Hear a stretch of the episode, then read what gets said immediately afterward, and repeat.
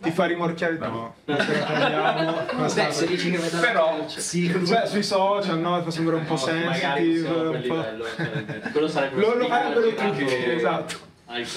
Ciao a tutti ragazzi, oggi parleremo di salute mentale, ma state serenis perché ne parleremo dopo. Comunque grazie mille a tutti, ricordatevi di seguire il canale, attivare la campanella, lasciare un like che stiamo spaccando. Qualsiasi feedback nei commenti ci fa sempre piacere. E adesso sigla. Ciao a tutti ragazzi, benvenuti in un nuovo episodio di Cheers. Recentemente hanno raggiunto lo status di unicorno. Vivere un altro. Quali temi affrontare? Cheers. E raga, si parla per fortuna sempre di più di salute mentale. Forse azzarderei soprattutto perché ci sono sempre più persone che avvertono dei problemi legati, legati a questo aspetto. Quindi oggi quello che vogliamo fare è prenderci un po' di tempo, intanto per capire effettivamente com'è la situazione da questo punto di vista e poi soprattutto cercare di capire che cosa si può effettivamente fare per migliorarla. E siamo molto molto gasati, direi, direi molto gasati, perché parliamo di tutto questo con due founder fortissimi, raga, fortissimi, che non lo dicono, lo dicono loro, lo dico io, che eh, due anni fa hanno deciso di provare a risolvere questo problema e lo stanno facendo con una startup che oggettivamente sta crescendo a una velocità veramente stratosferica. Per cui siamo molto contenti di fare questo aperitivino, io ho già bevuto mezzo bicchiere di birra, con Silvia Wang e Daniele Francescon che sono i co-founders di Serenis. Benvenuti. Ciao ragazzi. Grazie. Non hai neanche sbagliato i nomi oggi. Abbiamo No, in realtà posso dire eh, one. Wang. Eh, Wang, eh, la pronuncia. E io ho bevuto più birra di te. Bene. Allora, Daniele e Silvio, è un piacerissimo avervi con noi, ma iniziamo subito a parlare dell'argomento caldo. Perché la salute mentale è un problema così diffuso tra i giovani oggi? Vado io. Vai. Intanto iniziare premessa. Sei giovane, vai. Esatto, esatto. Premessa, e noi non siamo psicoterapeuti Certo. clinici, quindi però ci lavoriamo dentro e pazienti. soprattutto abbiamo potuto chiedere, quindi ci siamo un po' preparati. Certo, Chiaro, chiaro. vi siete, avete studiato prima di Eh, eh, esatto, esatto. Eh, allora, di base la, la condizione iniziale è che tu quando sei adolescente già passi per un periodo incasinato, tanto che c'è la famosa cri- crisi adolescenziale. La pubertà. Esatto, è già un momento in cui, come dire, dal punto di vista emotivo ti stai sviluppando, stai cambiando, anche fisicamente, e quindi eh, que- questo diciamo è la base. Poi, cosa è successo negli ultimi due anni per tutti gli adolescenti d'Italia e non solo gli adolescenti? Ovviamente E non stata- solo l'Italia. Esatto, esatto.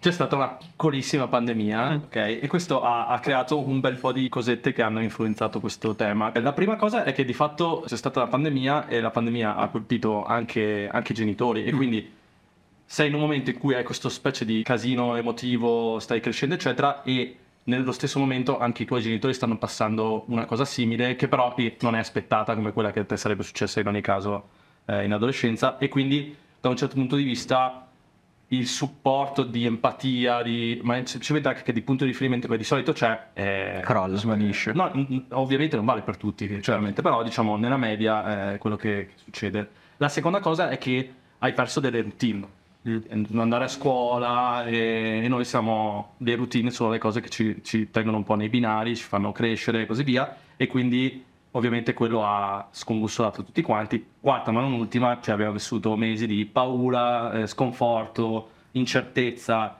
e cose di questo tipo che ovviamente eh, sui giovani impattano, impattano molto di più e, e- e comunque cioè due anni per un giovane, due anni in quelle fasce magari di preadolescenza, adolescenza sono un orizzonte folle, quindi non è che dici vabbè è successo, ho fatto un weekend un po' così, no, cioè due anni in quella fascia d'età impattano abbastanza. Ma quindi il coronavirus è stato proprio, cioè la pandemia più che il coronavirus ha impattato molto sulla psiche dei giovani, ma questo vi ha riportato un riscontro in aumento di, di casi registrati o magari è stato solo un pretesto per... Innanzitutto noi siamo nati comunque verso la fine, quindi Mhm. rispetto a, a prima mm, non, Non abbiamo i dati. Quello che vediamo eh, in realtà è che c'è una tantissima domanda, ma è abbastanza spalmata su tutte le, le fasce d'età. Quindi Ah, sia giovani, ma in realtà anche tantissimi adulti, soprattutto donne. E io- infatti anche questa cosa qui, adesso io credo che i giovani se ne parla di più anche perché è un tema eh, più, mm, più dibattuto. E invece sugli adulti magari c'è anche un po' più il tema dello stigma. Ehm, però ci sono degli studi anche molto recenti che dicono come in realtà tutto- tutta la nostra cultura porta le donne a patire di più in realtà da Ah. so, eh, malessere mentale in generale per il carico che hai a casa, il lavoro. E quindi io penso che ci sia un problema abbastanza generale dopo il Covid che tocca un pochino tutte le fasce d'età. Sì, secondo me i giovani se ne parla molto di più. Sì. Cioè, Ma perché come dicevi tu te lo aspetti? Magari. Sì, cioè, è un tema che eh, anche per i canali di comunicazione che usiamo, eccetera, sta diventando una cosa finalmente, Sì. per fortuna, sempre, sempre bene così, di cui si parla. Meno Eh, tabù. meno tabù, con le giuste caratteristiche anche per eh, far parlare di sé, perché ovviamente è un tema di che, che richiede di aprirti e quindi incrocia anche un po' tutte quelle caratteristiche un po' voyeuristiche di chi sta sui social, dove serve i cazzi degli altri, no? Così. Certo. Quindi, cioè, ovviamente con, diciamo, condita di questi fattori un po' strani, però il fatto secondo me non è che c- è, è- è molto peggio di prima in generale, al netto della pandemia, è che se ne sta parlando molto di più. Ho Per fortuna, direi. quello dici. Io a livello di ostacoli cioè, vedo due problemi. no? Da una parte abbiamo magari i giovani per cui il costo di iniziare una terapia potrebbe un po' essere un ostacolo perché cioè, comunque diciamocelo non è proprio la portata di tutti, no? Dall'altra parte invece, appunto come dicevi tu prima Silvia, proprio uno stigma mentale magari penso gente un po' più adulta. Come si fa a risolvere questi due problemi ed effettivamente diciamo ampliare un po' l'adozione di appunto la psicoterapia? Una cosa che ho visto e che mi ha fatto ridere è che tra, tra i giovani in realtà si dice spesso io vado dalla mia psico ed è, lo dicono con orgoglio, no? Io, io ho la mia psico. C'ho la mia della- psico, la mia psico. Eh, quindi in realtà è, è molto bello questa cosa perché sta- da tabù sta diventando quasi un, Un vanto. un vanto, no? Certo. Quindi questa è una cosa molto positiva. Poi Serenis in realtà è nata proprio per questo, cioè per rendere più accessibile il benessere mentale. Più accessibile vuol dire diverse cose. Sicuramente il prezzo è, è un, è un tema, è un tema importante, Eh, c'è lo stigma, però c'è anche un terzo elemento che è quello della quello che noi chiamiamo della qualità. Cioè il fatto non è tanto una volta che hai anche i soldi, hai abbattuto no, nella questa vergogna che magari potresti avere e vuoi approcciarti effettivamente a, a trovare un, un supporto psicologico o- iniziare una psicoterapia, il problema è ma da chi vado? Psicologo, psicoterapeuta, orientamento cognitivo-comportamentale, junghiano e quindi ti trovi di fronte a tantissimi, tantissime domande e, e quindi Serenis nasce anche per dire, sai che c'è, noi creiamo qualcosa di, di- di- di valido, di qualitativamente molto, molto elevato e di, molto affidabile. Noi siamo nati come un centro medico, quindi eh, nasciamo proprio come mm, garanzia anche del servizio. no? Quindi tu sai che vai da Serenis e mi posso affidare. Poi devi comunque trovare il terapeuta con cui ti trovi d'accordo, però diciamo che parti da una base di un certo tipo. Di fiducia forte. Di fiducia. E sullo stigma? È casino. Eh, è un bel casino. Come fai a combattere lo stigma? Cioè, secondo me, cioè, lavorando bene in realtà, perché t- cioè, sono tantissime cose. Cioè, un- una cosa, per esempio, per combattere lo stigma è fare bene il tuo lavoro nel primo momento in cui hai il contatto con la persona, no? Cioè, il, il 70% di quelli che viene da noi su Serenis non ha mai fatto terapia prima, no? Quindi hai un momento molto molto delicato che magari nel caso di, mettiamola tra virgolette, fallimento, fa sì che quella persona dica ok. Basta per sempre. ok? Quindi come si combatte lo stigma? In un sacco di modi, ma poi cioè, in realtà lo stigma è una bestia multiforme, cioè c'è lo stigma di pregiudizio, no? Tipo mi vergogno, chi va dal terapeuta è un matto e così via, no? Eh, che è un po' quello secondo me che, che- che conosciamo tutti. Poi, poi c'è lo stigma di, di scarsa consapevolezza. Scarsa consapevolezza. Scarsa- Scarsa consapevolezza. Non ce la faccio dire comunque quella roba che ho detto prima, ma Lo mettiamo nei sottotitoli. scarsa consapevolezza, cioè tipo posso parlare con un amico, non serve che vado là e Chiaro.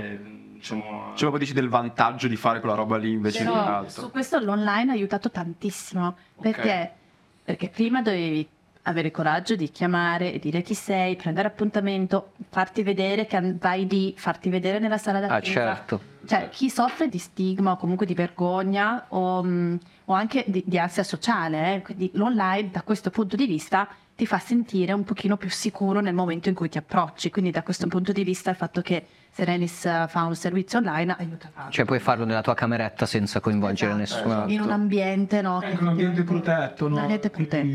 In comunque la verità ragazzi che lo stigma, cioè una- avendo molte teste va affrontato da molti fronti e...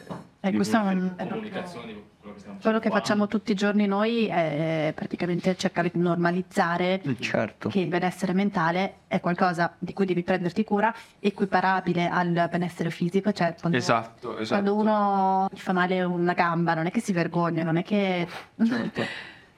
O anche, o anche, qui abbiamo l'esemplare perfetto, andare in palestra. Esatto, Quante- Cioè, volte se vai uno- in palestra? Non si dice. No?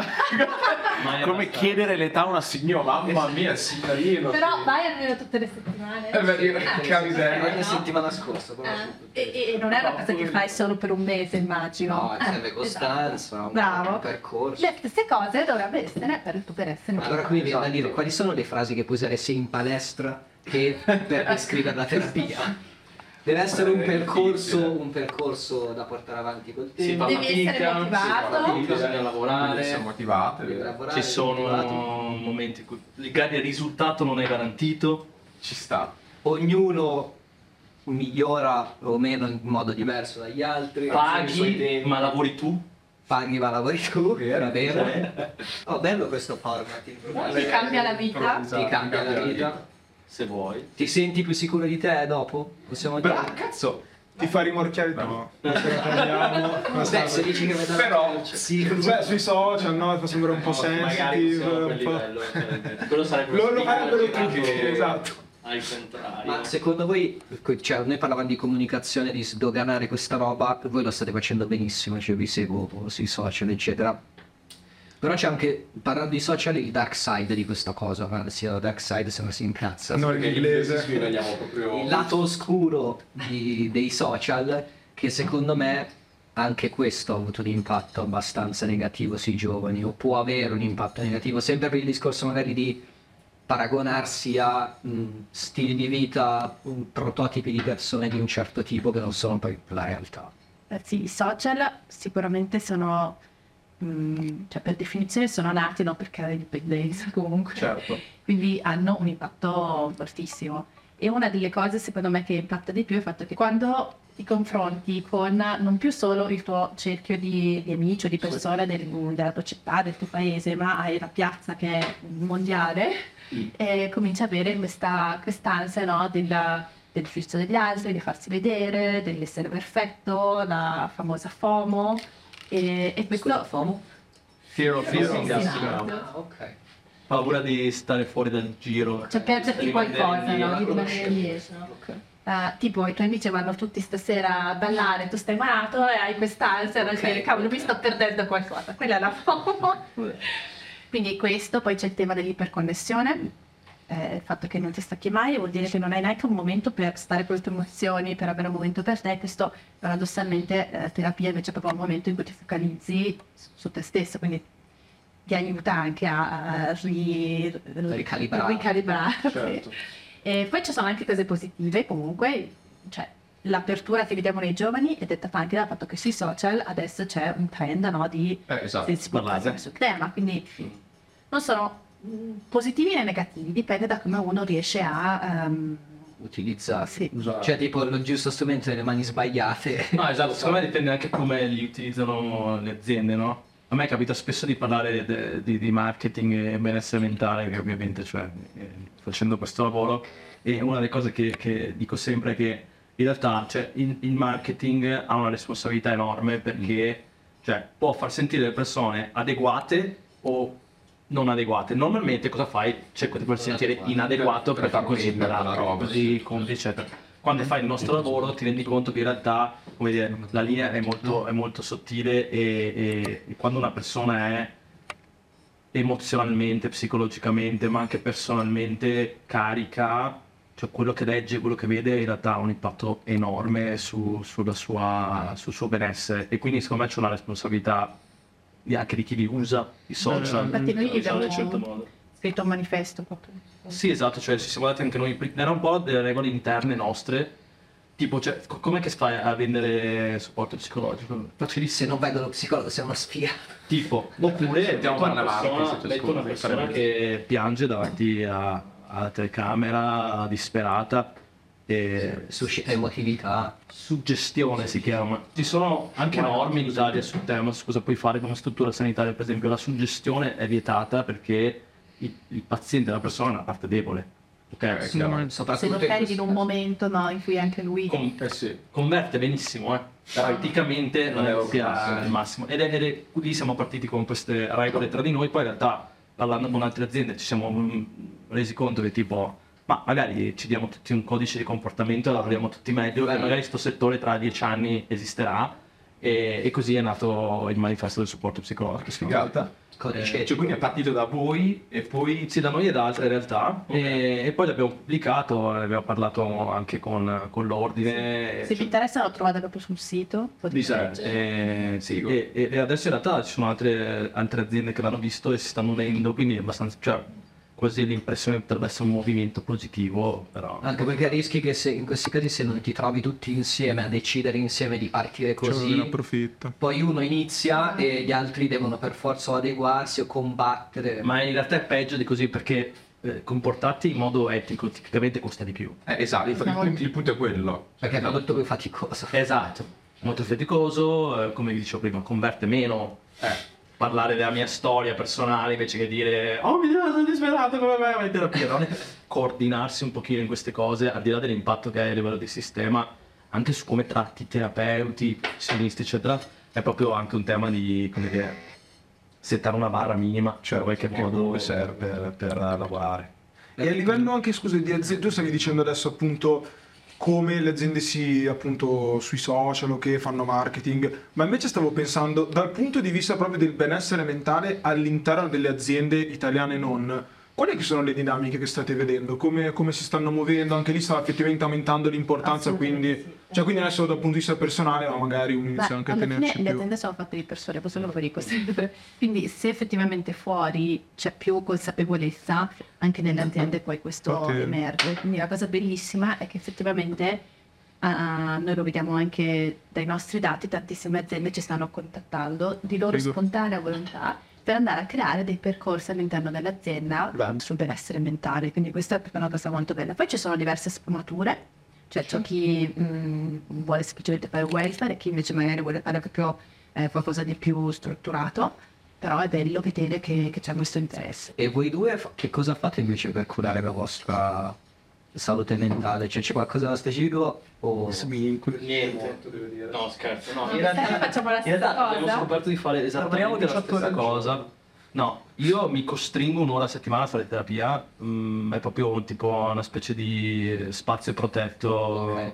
Intoccabile. Esatto, in cui eh, penso a me stesso non agli altri, al lavoro, alle cose, e che però una delle cose allucinanti di quando fai terapia, magari qualcuno di voi ha fatto, è che in realtà è tipo una mezza fregatura all'inizio, perché tu dici vado a lavorare sulla mia mente e in realtà tipo terapeuta ti fa tipo un- una scansione a 360 gradi, ti mette un po' le mani dappertutto, co- come vivi, cosa fai, cosa mangi. E via. Quindi eh, la mia terapia è diventata un- una specie di registro di cose che devo fare che, che mi ha cambiato un sacco di cose, per cui tra le cose che faccio per stare bene, che però vengono fuori dalla terapia, c'è tipo poi ho ricominciato a fare sport, ho cambiato Capito. completamente, mi ero completamente fregato perché ho, scoperto che mi scarica e proprio le persa di energie, ho, ho- bevo massimo un caffè al giorno perché essendo io ansioso patologico, cioè un disturbo d'ansia, la, diciamo, le sostanze non sono il...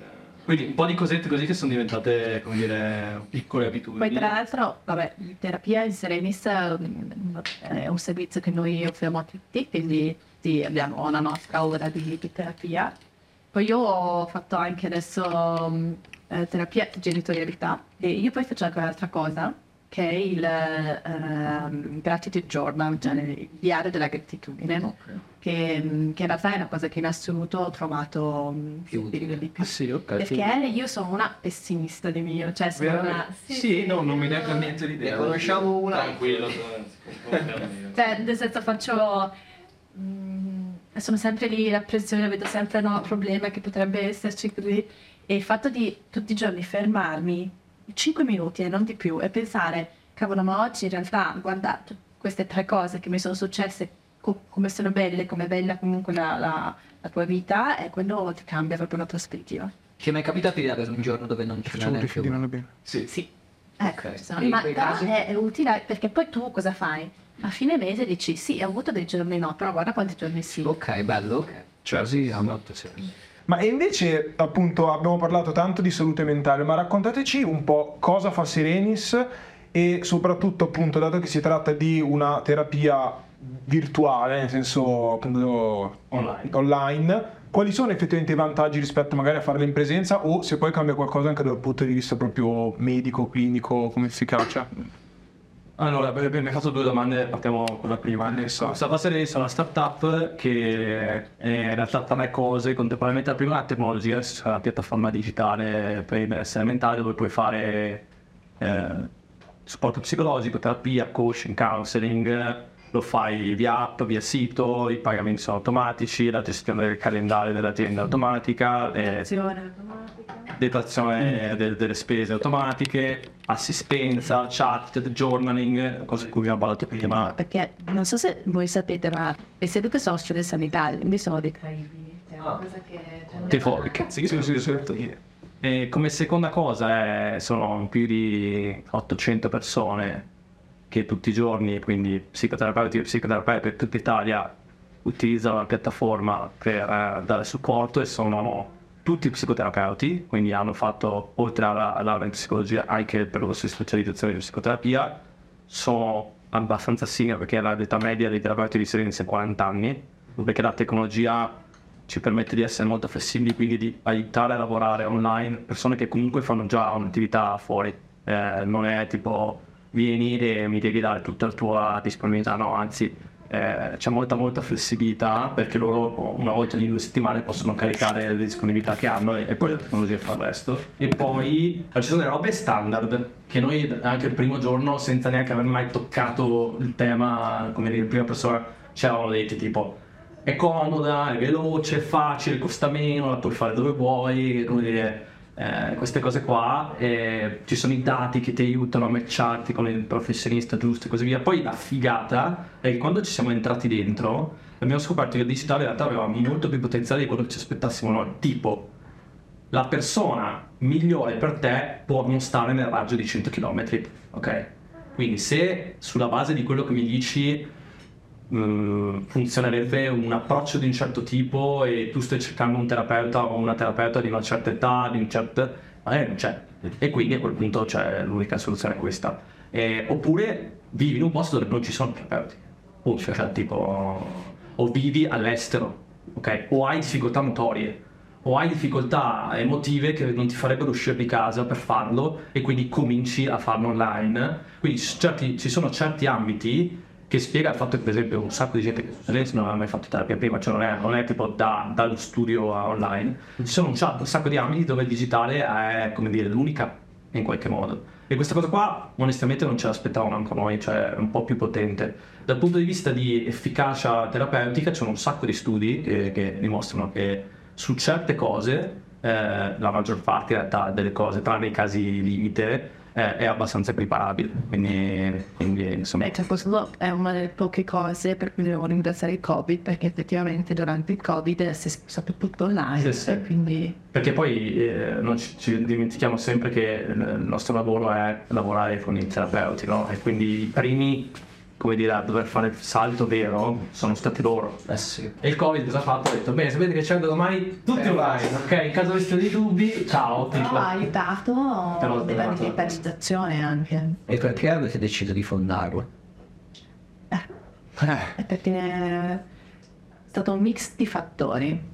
Però come dicevamo, noi siamo patenti, a quindi è qualcosa che conosciamo e che effettivamente sappiamo quanto può passare anche ad altre persone. Quindi questo da un lato. Dall'altro c'è stato il Covid, quindi effettivamente anche sentire tutti i giorni parlare di, di queste problematiche ti, ti porta a dire ma io effettivamente posso fare qualcosa perché abbiamo le competenze, io conosco un'altra startup che, era, che comunque era digitale, che comunque aveva la tassa di domanda di offerta, quindi avevo le competenze e poi c'è stato proprio il momento che è anche poi del importante in cui avevo, ero appena uscita, cioè avevo proprio fatto l'exit dalla prima azienda e quindi era anche un momento buono per gioco. Esatto, quindi è stato un mix di, di, di questi fattori, però la cosa principale è che in, quello stadio lì io avevo la fortuna un po' di, di scegliere e io volevo fare qualcosa che effettivamente avesse un impatto sociale, perché è quello che poi quando fai startup è una cosa veramente um, lunga, stressante, pesante, piena di responsabilità, quindi sapere che comunque quello che fai quotidianamente sta aiutando qualcun altro, questo un po' ci dà, ci dà, dà forza no? di, di fare questo percorso. Sì, io sempre invidiato quelli che si svegliano la mattina e dicono tipo, tipo i medici, eh, cioè che vai, sai che se fai il tuo lavoro bene impatta persone. Questa roba mi è venuta figa. Nel mio caso in realtà io sono arrivato un pochino dopo, eh, Anche lui hai fatto un'altra... Io avevo fatto un'altra famosissima azienda del settore dell'energia, che comincia per N e finisce per NEN. e, no, ehm, E però io adesso ne mi sembra, te lo dico io cosa stai dicendo, mi sembra che, mi sembra che tu abbia affermato che non avresti più voluto rifarti con No, questa è un'esclusiva. era, era agli atti quando avevamo Del nostro Sì, sì, in realtà io stavo cercando di fare l'imprenditore e, e in realtà eh, cioè, è proprio stato un percorso molto molto lungo di, a parte di convincimento di Silvia ovviamente, ma anche di lavoro personale con un terapeuta all'epoca, che mi ha fatto capire che c'erano certe robe che se mi, cioè, mi svegliavo la mattina molto più volentieri se il mio lavoro aveva certe caratteristiche che nel momento puntuale non avevo e che alcune erano tipo, non so, che mi piace imparare sempre cose nuove, cioè mi piace un po' l'adrenalina di, di fare cose un po' più incerte e così via e quindi poi le due cose hanno fatto, hanno fatto abbastanza scopa e... Si può dire hanno fatto scopa? Sì, si può non dire. si può dire. Tutti i veneti lo capiranno. Si demonetizza. Mamma mia. E quindi no, alla fine poi è andata così e ci siamo. Però, cioè, comunque è molto figa questa roba perché tu, appunto, dopo l'exit, diciamo, cioè, potevi non, il primo potevi non lavorare, cioè, magari un altro l'avrebbe subito riaperto e fondato la startup. E tu, dopo, prima ancora, non voglio dire io la tua esperienza, però prima stavi in BCG, poi hai fondato NEN, poi hai fatto mille robe anche te. E perché subito? Cioè perché magari un altro stava lì due anni e diceva ah vabbè ok continuo NEN oppure vado so, a fare il partner da, da BCG, torno, a torno dentro, vado, oppure, oppure non faccio niente per due anni. Perché al di là dell'aspetto eh, sociale, di impatto, avete sentito il bisogno di dire no, eh, torno a lavorare 16 ore al giorno e, e rimettervi subito comunque in gioco? Perché vabbè, adesso sta andando bene, però nessuno aveva delle garanzie che poi andasse così bene subito. Io avevo prenotato le vacanze durante il Covid che si sono state cancellate due volte, quindi quello l'ho preso come Segnale divino quasi. Non devi andartene. Ma no, ehm, adesso al di là de- degli scherzi, eh sì, io in realtà non volevo cominciare subito. Eh, però è anche vero che noi siamo imprenditori, siamo anche eh, quindi gente che, che, che sta anche molto attenta, no? E sta- studia prima di... cioè abbiamo il cuore per questa cosa, però ci mettiamo anche la testa. E, e c'è un tema che è il famoso eh, timing, no? la tempistica con cui fai le cose. Quindi sicuramente quando c'è tanto bisogno è stato quando la gente proprio in quel momento aveva realizzato che stava male. O lo fai lì, o no, io. Ah, avremmo- avremmo- cioè, sicuramente avremmo potuto partire anche dopo, però a quel punto perché? Cioè, mh, se, se credi in quest'idea, se pensi che effettivamente questa possa aiutare persone, le persone hanno bisogno adesso, sì, per, puoi partire dopo, però non, non c'era un un chiaro motivo, un vantaggio nel nel fare dopo. Ma invece, appunto, mh, avete avuto, come diceva poco fa Jack, un'esperienza incredibile nel mondo dell'imprenditoria. Quali sono gli errori più grossi che avete commesso e soprattutto cosa avete imparato? Eh, Io l'errore più grosso che ho fatto, che non è mai un errore, perché in realtà se sono qui a parlare vuol dire, cioè alla fine eh, Ti ho insegnato Se sei già qualcosa? Circe, voglio dire. Esatto, no, no, no, nel senso che il, punto vero secondo me è che eh, c'è un po' questa cosa sempre po' voyeuristica di guardare per forse le persone e pensare che tu possa fare esattamente la stessa cosa, quindi questa è una premessa che va fatta. Eh, però per esempio nel mio caso, certamente l'errore che ho fatto è stato che per una fase della mia vita ho inseguito proprio tipo il, il, il percorso standard, sto per dire standard path, ma poi ho detto non so dire in inglese, quindi percorso standard, cioè fai consulenza, vai a lavorare da un cliente, poi fai una startup che va bene, poi, fai, poi ti chiama Poste Italiane e la fai 100 volte più grande, tipo... E, e in realtà poi mi è reso conto che in questo percorso dritto, tipo da, da super mega manager e così via, non, cioè, semplicemente non ero felice. E quindi quello, cioè, sarebbe stato molto bello per me svegliarmi, avere un po' quel momento di realizzazione qualche anno prima in cui mettere un secondo in, in diciamo, da a lato quello che è quindi quello che guardano le persone da fuori su LinkedIn, no? Mm-hmm. e, e, invece dire che cos'è che mi muove come persona, come valori. E vabbè, l'ho fatto per fortuna a un certo punto, e, però, cioè, io onestamente se fosse successo prima, quindi quella secondo me è stata un po' una cazzata da parte mia, il fatto di essere un po' miope e dire, cavolo, cioè, il percorso quello per leggi sui libri è, è quello che devi fare, no? E, e quindi ah cavolo quello lì è uscito dalla consulenza, è andato a fare il manager, allora devo farlo anch'io. Devo farlo, no? Invece dovresti chiederti ok io cosa voglio fare, no? perché l'ha fatto lui, famosa FOMO, e così, sono un campione olimpico di queste cose, sono stato almeno. E cos'è che ti ha fatto poi cambiare la mentalità su questo? Cioè, com'è che sei passato da devo BCG, eh, private equity per dire, a eh, faccio NEN e poi Serenis? Due cose diciamo, fondamentale. La prima è il culo. Okay. Nel senso che, che quello c'è sempre. Esatto, nel senso che per esempio Nen per me è stato, io in realtà erano due a fare l'innovation manager e poi è arrivata Nen che all'inizio era un progettino mm-hmm. che poi mi ha detto no, voglio fare una startup, facciamo una startup così e anche il fatto che sono rimasto dentro e che il CEO all'epoca Stefano cioè dicesse no, tornate a due anni, dicevo ma perché non rimani qui a fare il marketing? Che cazzo è il marketing? Comunque lo farò, no? Quindi cioè ci vuole la discreta dose di fattore C. Poi in realtà ho fatto una cosa molto molto tecnica con uno di, diciamo, con un terapeuta che è stato cioè proprio ho, ho fatto una specie di Excel con i riempiendolo con i miei motivatori cioè le cose che mi fanno alzare la mattina. Ogni riga un motivatore in colonna le alternative lavorative che avevo in quella fase. E niente poi ci ho messo sereni se mi ha il modello su Excel ha parlato. Il consulente ha deciso l'Excel esatto. così, cioè, non possiamo metterci contro la tecnologia. l'ansia della decisione e vado e mi sento più tranquillo. Poi ogni tanto così dico, ah, ha deciso l'Excel. Ha deciso l'Excel. Quindi è un po' romantico, però in realtà è stato un esercizio che potrei dire che mi ha cambiato la vita. Non sarebbe, non sarebbe un mio eufemismo. Tu invece Silvia? Ma allora, mm, io ho avuto tanto fattore C perché anch'io in realtà stavo seguendo un po' la strada di dire ah, tu l'università da fare, beh, all'estero. Cioè, devi battere un'esperienza fuori. Però dove sono finita era internet, che è questo incubatore tedesco che all'epoca lanciava startup in giro per il mondo e quindi io sono entrata lì e ho cominciato a lanciare startup e ho scoperto questo mondo.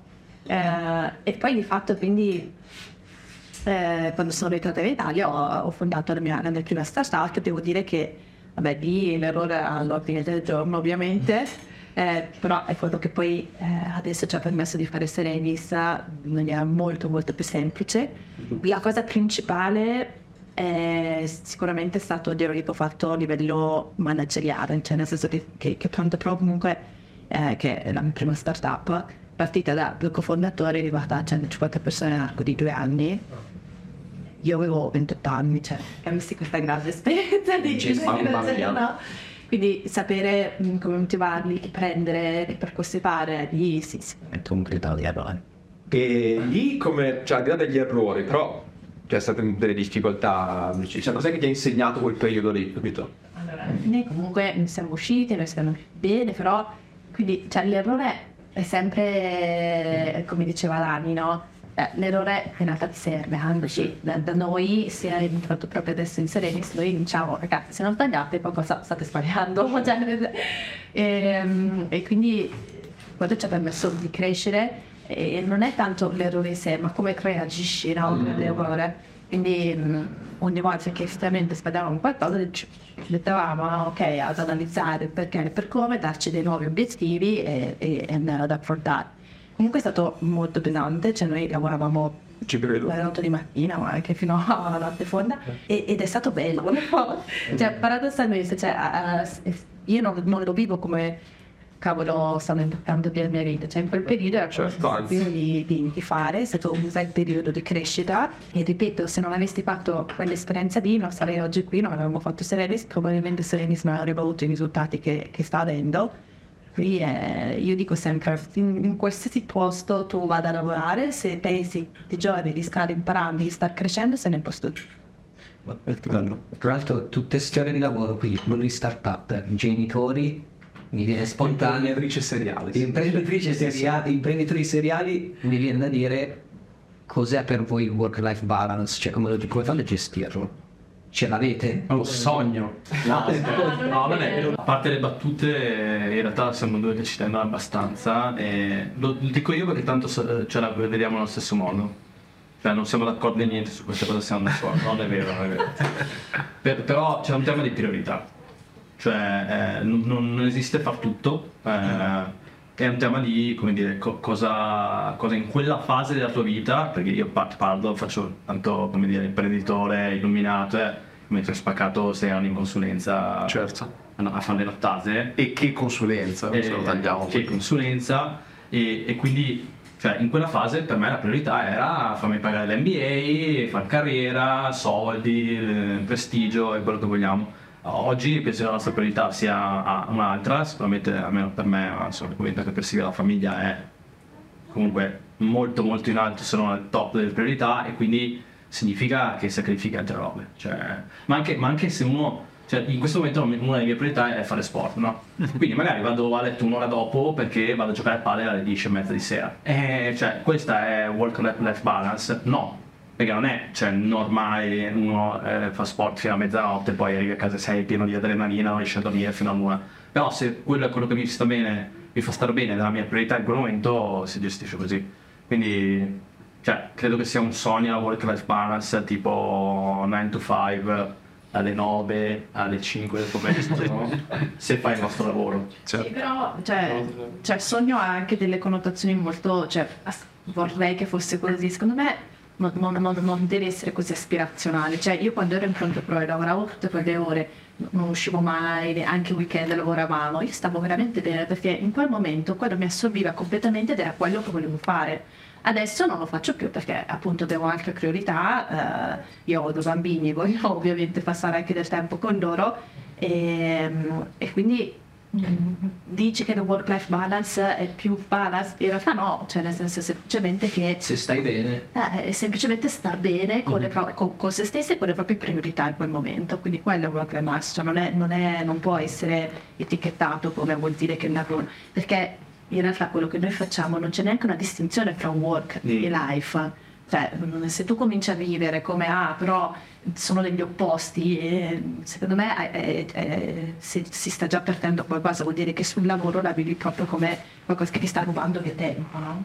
Guarda, prendiamo un caso più, diciamo, tra virgolette comune, un giovane che potrebbe essere il te passato in consulenza in quel periodo lì eri felice, non avevi work-life balance. Eh, Sì, il tempo, magari. No, non ero felicissimo, devo dire la verità. Ok. Però eh, non me ne rendevo conto all'epoca, quindi... E secondo te ha senso, cioè, perché mm, mi viene da pensare, in quella situazione lì non è che potevi fare altrimenti se volevi andare avanti. Sì. Quindi secondo te ha senso per un ragazzo cercarlo in quella fase? Cioè è possibile o... Eh, allora, secondo me Silvia di prima ha detto una cosa super eh, intelligente, come Cheers. tantissime che dice. che, è, che è, che è, eh, cioè, cosa sta succedendo in quel momento? Stai, stai- stai imparando? Io, io quando mi sono andato alla consulenza perché ho- cioè, non stavo più imparando, quindi per me i primi 4-5 anni sono stati, cioè, comunque mi rendevo conto che progredivo e quindi ha senso. Cioè, se te lo dico proprio, come dire, Sì. secca per me, io ho lavorato il doppio di una persona normale. Quindi ho imparato il minimo e il doppio. E ho fatto cose super complesse, super... e mi hanno insegnato un sacco di cose.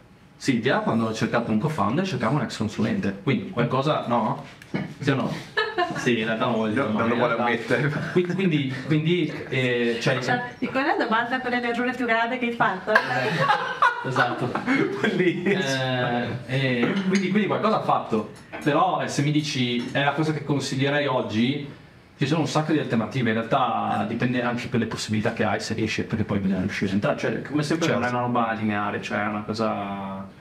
Ma infatti tipo un ragazzo magari che mettiamo appena finito l'università e vuole lanciare una startup perché ha questo spirito imprenditoriale, voi gli consigliereste di lanciarsi subito in ambito startup oppure magari prima di fare un po' di esperienza, non so, in azienda e poi farlo? Cioè, quindi quello che ha fatto lui o quello che ho fatto io? Esatto, perché esatto. in realtà la risposta a questa domanda è se prendi noi due siamo due percorsi completamente diversi e ci siamo trovati a un certo punto. Quindi la mia risposta è ma non necessariamente, probabilmente, però a parte che non esiste E la sua invece avrei dovuto. No, secondo me la, vera, la vera cosa è che cioè, come dire, non c'è fretta, non so come dire. Cioè, se pensi di avere le caratteristiche giuste, di potercela fare, vai.